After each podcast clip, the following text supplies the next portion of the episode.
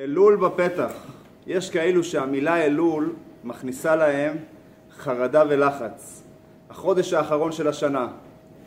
הנה השנה כבר מסתיימת. מה קרה עם כל ההחלטות הטובות שהחלטתי השנה? להשתפר, להתקדם, שלא לדבר על הנפילות שהיו לי השנה. מלחיץ. יש כאלו שנכנסים ללחץ לא על מה שהיה בשנה האחרונה, אלא על דווקא מה שמצפה להם בחודש הקרוב. הסליחות הארוכות, שעות השינה מתקצרות. שמעתי פעם בבדיחות רמז על המילה אלול. המילה אלול ראשי תיבות אוי לי ואבוי לי. יש כאלו שבשלבים, יש כאלו שבשבילם חודש אלול זה מכניס להם חרדה ולחץ, אוי לי ואבוי לי. היום נדבר על חודש אלול מסוג שונה לחלוטין, חודש של תקווה וחודש של הזדמנות. ניכנס יחד לטייל בפרדס של חודש אלול.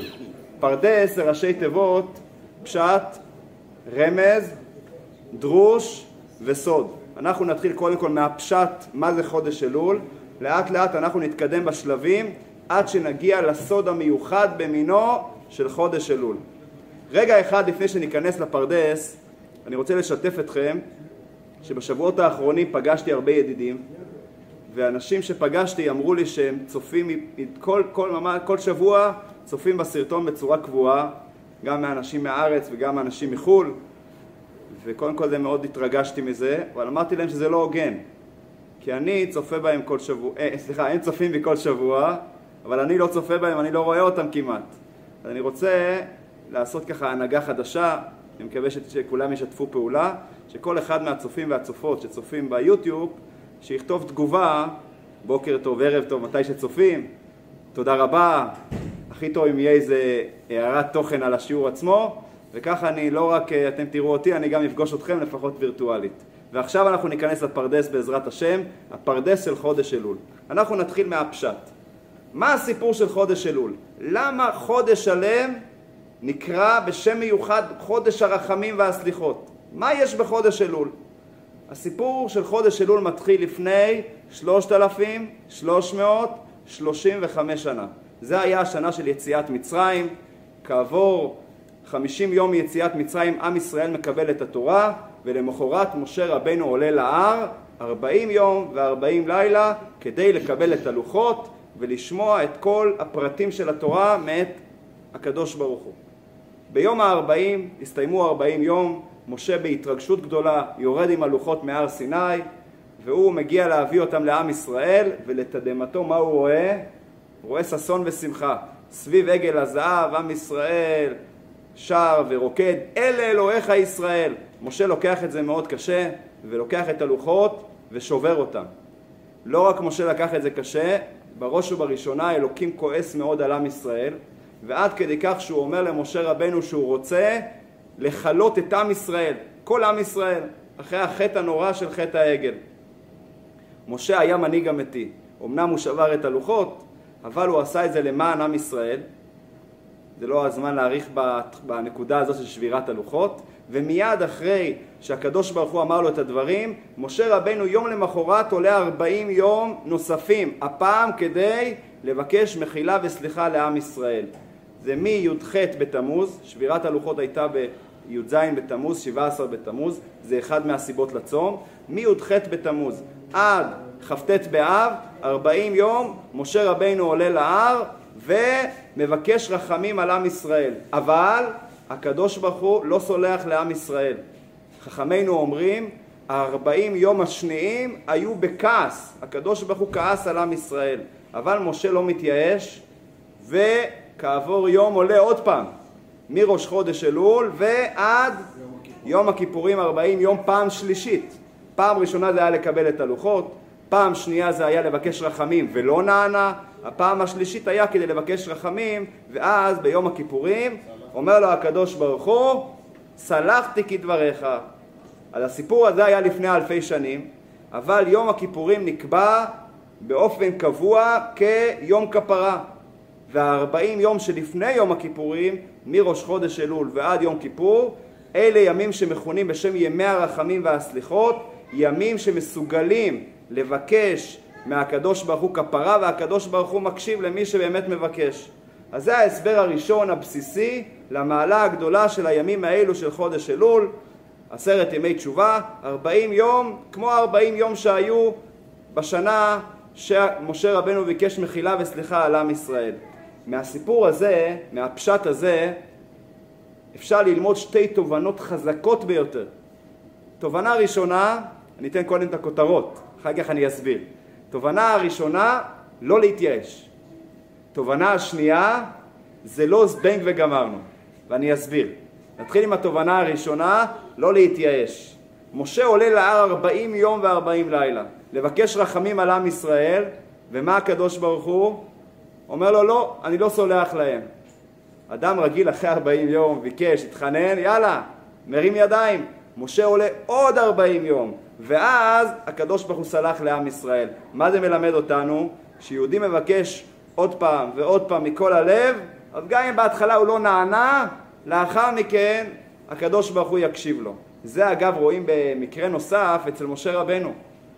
משה רבנו בשנת הארבעים לפני הכניסה לארץ, הקדוש ברוך הוא גזר עליו שהוא, לא, שהוא ואהרון לא ייכנסו לארץ. משה לקח את זה מאוד קשה. עד כדי כך שחכמינו אומרים שמשה התפל, התפלל לפני הקדוש ברוך הוא כמה תפילות? 515 תפילות כמניין המילה ואתחנן. ואז הקדוש ברוך הוא אומר לו, אל תוסף דבר אליי עוד בדבר הזה.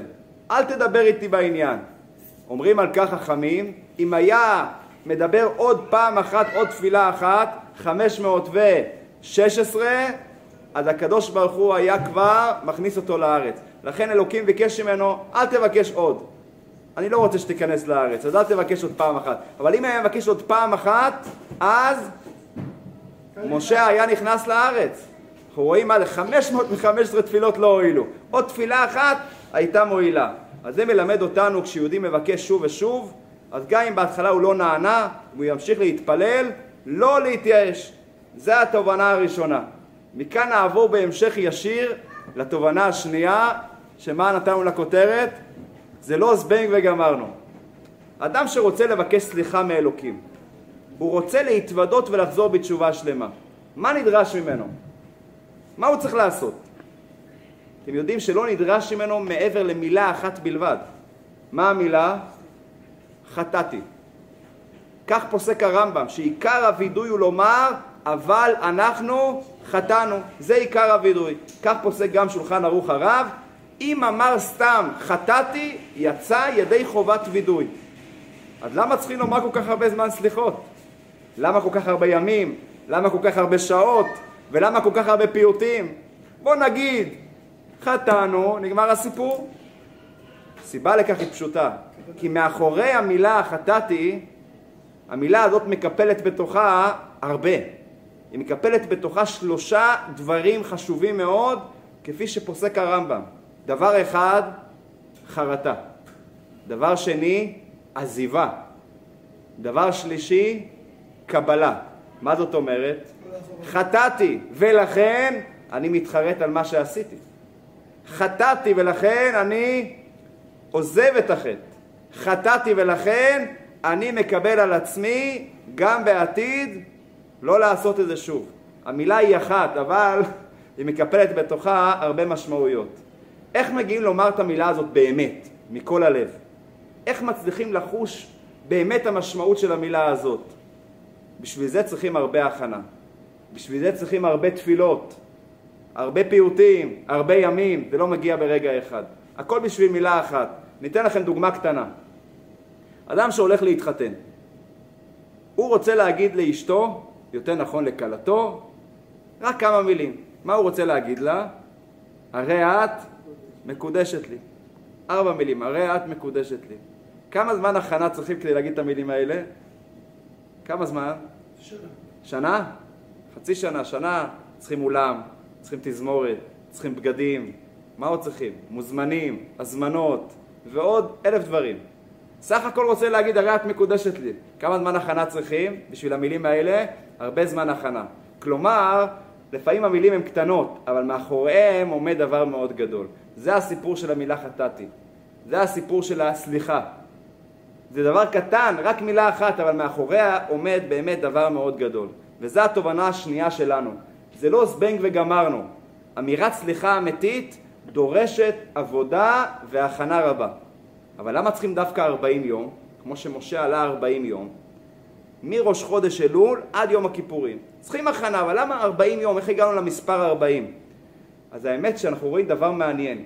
לעשות שינוי אמיתי צריכים תקופה ארוכה של שינוי הרגלים.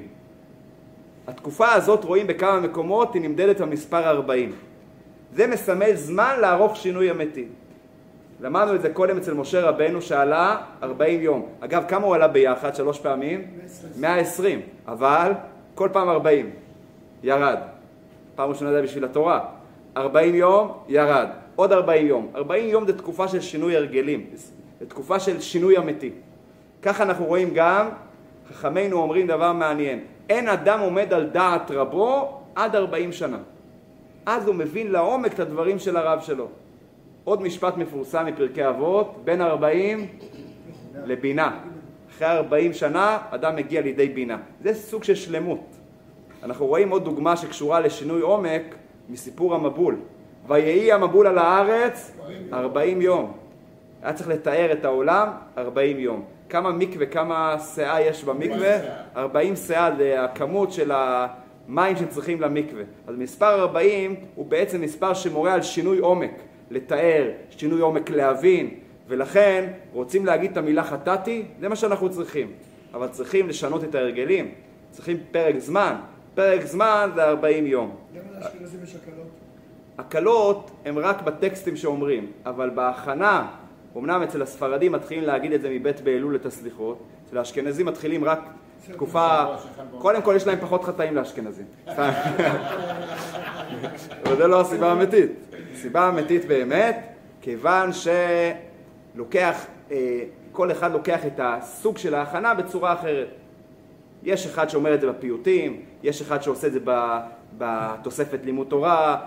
שמעתי פעם מישהו שאמר, אני אומר רק בסוגריים, אמר, אשכנזים, אתה לא קיים לסליחות מראש, מראש חודש אלול, מבית באלול, אבל תקומו שעה אחת מוקדם ותלמדו תורה בזמן הזה. צריכים כולנו, זה לא משנה, אשכנזים, ספרדים, לעשות שינוי בימים האלה. וזה לוקח זמן. 40 יום חודש הרחמים והסליחות. אז אם כך, המסקנה שלנו, שני, שני הדברים. אחד, לא להתייאש עוד פעם ועוד פעם ועוד פעם, כמו אצל משה. דבר שני, זה לוקח זמן. זה לא זבנג וגמרנו, זה דבר שדורש שינוי עומק, ועל ידי שאנחנו עוד שעה מוקדם, עוד סליחות, עוד פיוטים, עוד תורה, עוד מעשים טובים, אז אנחנו באמת מגיעים ליעד, מגיעים ליום הכיפורים מוכנים, ואז אפשר להגיד את המילה חטאתי אבל uh, על אמת. אבל רגע אחד לפני שאנחנו מתקדמים להמשך הטיול בפרדס, איפה אנחנו אוחזים עכשיו? אוחזים עדיין בפשט, קצת הרחבנו בנושא. חשוב להדגיש גם את הצד השני. יש כאלה שקמים כל יום מוקדם לסליחות. אומרים סליחות, אומרים את כל הפיוטים, ושרים, ולא מפספסים שום דבר. אבל הם, איך אומרים, מרוב עצים לא רואים את היער. מרוב הפיוטים שוכחים מה המטרה. מה המטרה? מילה אחת. סליחות. חטאתי. אני רוצה לשנות את ההרגלים, אני רוצה להתקדם. כמו שאמרנו, שלושה דברים. אמרנו להתחרט, אמרנו לעזוב, אמרנו לקבל. אז זה גם צריכים לזכור, עם כל הפיוטים, לא לשכוח את המטרה, את הנקודה שזה מילה אחת, סליחה או חטאתי, כמו שאמרנו קודם. עכשיו אנחנו נמשיך לטייל בפרדס ונעבור לרמז, פשט רמז. יש כמה וכמה רמזים לחודש אלול, אנחנו עכשיו נגיד מתוכם שלושה רמזים. הרמז הכי מפורסם של המילה אלול, שיש בה ראשי תיבות המילים אני לדודי ודודי לי שכתובים בשיר השירים. מה זה אני לדודי ודודי לי? אני לדודי זה הקשר של עם ישראל עם הקדוש ברוך הוא. דודי לי זה הצעד שהדודי, הקדוש ברוך הוא, מתקדם לעם ישראל. כשעם ישראל אני לדודי, אז הקדוש ברוך הוא מחזיר לנו אהבה. האהבה גוררת אהבה.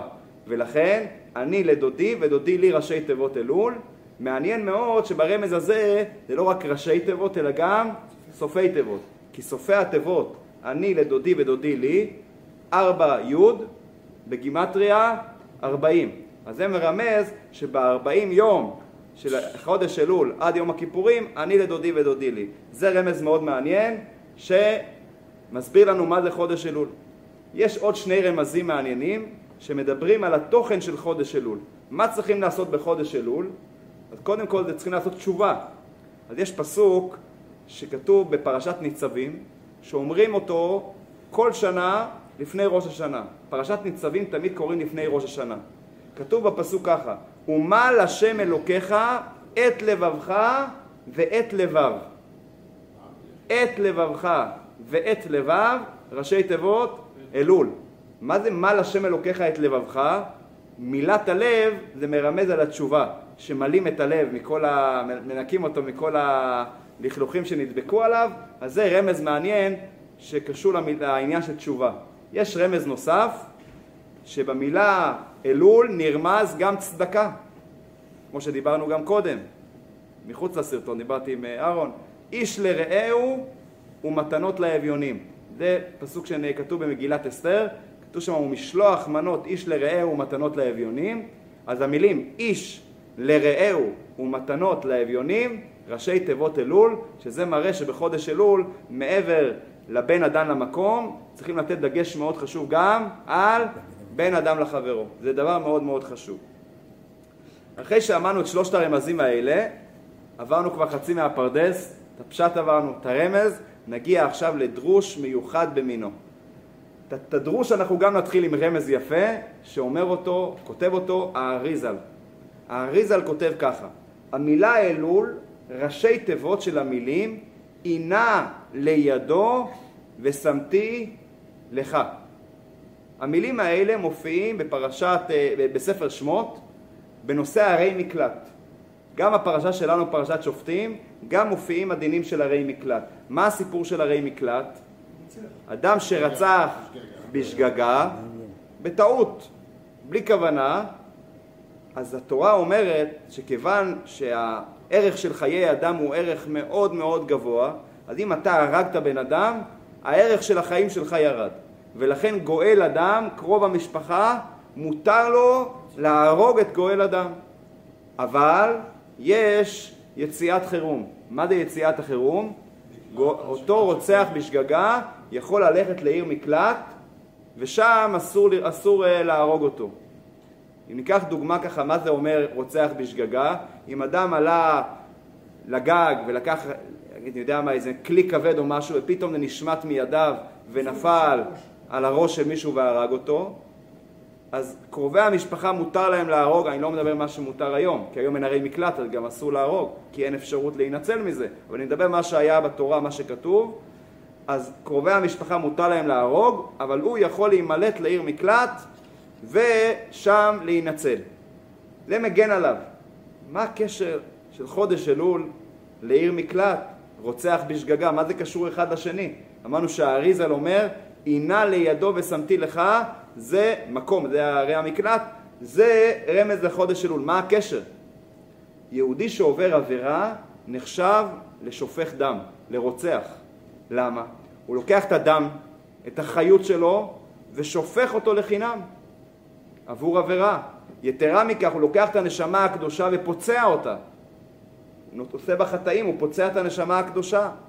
לקראת ראש השנה, שזה יום הדין, אותו יצר הרע שהפיל את הבן אדם לעבירה, הוא נהפך להיות גואל אדם. הוא מנסה לתבוע את האדם על העבירות שעשה. זה נוכלות אמיתית. הוא הפיל אותנו, ואז הוא מגיע, הוא גואל אדם, הוא רוצה עכשיו לתבוע את הדם שלנו. רצחת וגם ירשת, יפה. איך נמלטים מגואל אדם? לאן בורחים? לערי מקלט. חודש אלול זה עיר המקלט. בו ניתנת לאדם אפשרות להתנתק מהיום יום, לתקן את המעשים שלו. זה חודש אלול. יצא לכם פעם לשלוח לקבוצה של אנשים הודעת וואטסאפ? קבוצה ככה של הרבה אנשים. כמה זמן לוקח עד שכולם רואים? עשר דקות. עשר דקות. וניסיון, לי יש ניסיון ככה שבועי, שאני שולח את הסרטון, האמת היא זה דבר מדהים. לא עוברים כמה דקות, ורוב האנשים אני כבר יודע שהם ראו, למה? יש להם פסים כחולים. מי שאין לו זה בגלל שהוא עשה הגדרה שאין פסים כחולים, לא בגלל שהוא לא ראה. אבל זה דבר מדהים. בעידן של היום הכל כאן ועכשיו. יש וואטסאפ, אני צריך מיד לפתוח, מיד להסתכל. התופעה הזאת גורמת שהריכוז של האנשים הוא מאוד נמוך. בכל רגע אנשים נחשפים לעוד ועוד מידע. אם, שכח, אם פתחת וואטסאפ ולא הגבת מיד, הרבה סיכוי יש שתשכח מזה, לא תחזור לאותו בן אדם. אז לכן, להתנתק מדי פעם זה דבר מאוד חשוב. דבר שעוזר מאוד לאדם. יש את השבת שאנחנו מתנתקים, אבל אני מדבר לא להתנתק רק מהטלפון, ולא להתנתק רק מהיום-יום, אלא בחודש אלול קצת לשים לקווים הכחולים, שאנחנו מיד ככה פותחים, לשים להם קווים אדומים. קצת להתנתק, קצת לעצור, קצת להרגיע, ואם אנחנו מדברים על חודש אלול בתור עיר מקלט רוחני, אז הכוונה היא להתעסקות יותר במצוות, במעשים טובים, במיוחד בלימוד התורה. מה שאנחנו עושים עכשיו, לומדים תורה. ואיש לרעהו. גם איש לרעהו מתנות לאביונים, לעזור לאנשים יותר, להתמקד פנים. בזה, להאיר לאנשים פנים, לעזור להם. התלמוד אומר על התורה, דברי תורה קולטים. כשאדם לומד תורה זה כמו עיר מקלט, זה מגן עליו. אז לכן אנחנו צריכים בחודש הזה, במיוחד חודש המקלט, עיר המקלט, מדי פעם להתנתק וללכת לעיר המקלט. מאוד מעניין שהפרשה שלנו עוסקת בדיני ערי המקלט, היא כותבת כך: תכין לך הדרך והיה לנוס שמה כל רוצח. יש מצווה להכין דרכים רחבות ולשים עליהם שילוט, מקלט מקלט, שכל אדם יוכל לברוח מיד אחרי שהוא רצח בשגגה, שיהיה לו באמת אפשרות, בלי שהוא יתחיל לחפש את המקום, ואז חלילה הוא יכול להיפגע. אז כך גם בעיר המקלט של חודש אלול, על כל אחד יש לו תפקיד, לא רק לעצמו, אלא גם לכוון את כל הסביבה שלו, את המשפחה, את החברים, לשים שלט, מה, עיר מקלט, חודש אלול. מאוד מעניין, בסדרה של הספרים של הרבי מלובביץ' על פרשת השבוע, היא נקראת סדרת ליקוטי שיחות. זה 39 כרכים על פרשת השבוע. יש קטע נדיר ומאוד מיוחד, שהוא גם מודגש, שבו הרבי מלובביץ' כותב בצורה מודגשת, הוא מבקש לפרסם לכל יהודי, שימו לב דבר מעניין, מה לפרסם? את הדברי האריזל שלמדנו, שהשם אומר לעם ישראל, אני נותן לכם 29 ימים, בהם אפשר להיקרע מכל ההרגלים השליליים וההנהגות הקודמות, ונס שמה עליכם לברוח לתוך סדר והנהגה של חודש אלול ולהתיישב שם. וכך הדבר יהיה למקלט מגואל אדם מכל הקטרוגים. דבר מעניין שכך הרבי כותב לפרסם לכל יהודי. הבקשה של הרבי לפרסם את הדבר זה אולי השלט שהוא בעצם שם לעיר מקלט לפרסם את הדבר הזה. כיום אנחנו לא צריכים לשים שלטים ולא צריכים הודעות, היום אפשר פשוט לשתף את השיעור. שתפו את השיעור זה לכוון את האנשים לחודש אלול, שאנשים ידעו את ההזדמנות המיוחדת של חודש אלול. אני מבקש מכם מדי פעם לפרסם את השיעור לעוד חברים, לעוד משפחה, במיוחד השבוע לפרסם לכולם, לשים שלט, עיר מקלט, שאנשים ידעו את העוצמה של חודש אלול. לקראת סיום הטיול בפרדס עברנו את הפשט, עברנו את הרמז ועברנו גם את הדרוש. עכשיו נגיע לפונפון. זה אולי החלק הכי מעניין בטיול, זה הסוד של חודש אלול. זה הייתי אומר שיא הטיול שלנו, לקראת הסיום. אם בחלקים הראשונים של הפרדס דיברנו בעיקר על העבודה שלי, עבודה של האדם, להשתפר, לשנות, עיר מקלט, לתת לעזור לחבר וכן הלאה, הפעם אני רוצה לדבר דווקא על ההזדמנות המיוחדת שלא חוזרת, שנמצאת בחודש אלול, וצריכים להיות חכמים באופן מיוחד לא לפספס את ההזדמנות. משל מאוד מיוחד מגלה לנו בעל התניא את הסוד של חודש אלול. הנה המשל. היה מלך גדול שהיה לו מדינה עם הרבה הרבה נתינים. המלך הזה כל השנה היה נמצא בעיר המלוכה, עיר שלמה שרק המלך נמצא שם, בני המשפחה, השרים והאנשים הקרובים למלוכה. כל האנשים מסביב, כל בני המדינה, לא היו יכולים להיכנס לאותו עיר. לא יכולים לראות את המלך, לא יכולים לדבר עם המלך, רק אחרי הרבה אישורים ובקשות, רק אז היה אפשרות להיכנס אל המלך. אבל פעם בשנה המלך היה מוריד את בגדי המלוכה, היה יוצא בלי משרתים, בלי ליווי, יוצא ונקרא, איך זה נקרא? המלך יורד אל העם. הוא היה הולך לבני המדינה ורוצה לשמוע אותם, מה מציק להם, מה, מה קשה להם בחיי היום-יום. והוא היה שומע, מקבל את כולם בסבר פנים יפות. ומי שהיה מבקש מכל הלב, המלך היה ממלא את הבקשה שלו. ומי שהיה מתקרב הרבה אל המלך באותו זמן, היה לו גם אפשרות אחר כך להמשיך עם המלך חזרה ולהיכנס גם לעיר המלוכה. אבל לא הרבה אנשים הגיעו. למה? לא זיהו את המלך. גם אם זיהו את המלך, לא זיהו את המלכות. לא ראו את הכתר, לא ראו את בגדי המלוכה, לא ראו את הכרכרה, לא ראו את התזמורת, לא ראו את המלווים. זה היה נראה כאילו, בסדר, הגיע, לא היה את ההתרגשות, לא היה את העילה מסביב למלך. ולכן, לא כולם הלכו, רק אדם חכם שקלט, אומנם אין לו כתר ואין לו לבושים ואין לו תזמורת, אבל זה המלך, זה ההזדמנות שלי. רק האנשים החכמים באמת הלכו אל המלך, והמלך קיבל אותם בסבר פנים יפות. אז זה המשל. מה זה הנמשל? מי זה המלך? אלוקים, בורא העולם. מה זה עיר המלוכה? מה זה עיר המלוכה? זה כל העולמות העליונים, מקום כיסא כבודו של הקדוש ברוך הוא. מי, זה, מי, מי יכול להיכנס לשם כל השנה? מלאכים. המלאכים, צדיקים גדולים, רק האנשים המקורבים. סתם בן אדם ככה להיכנס לדבר עם המלך?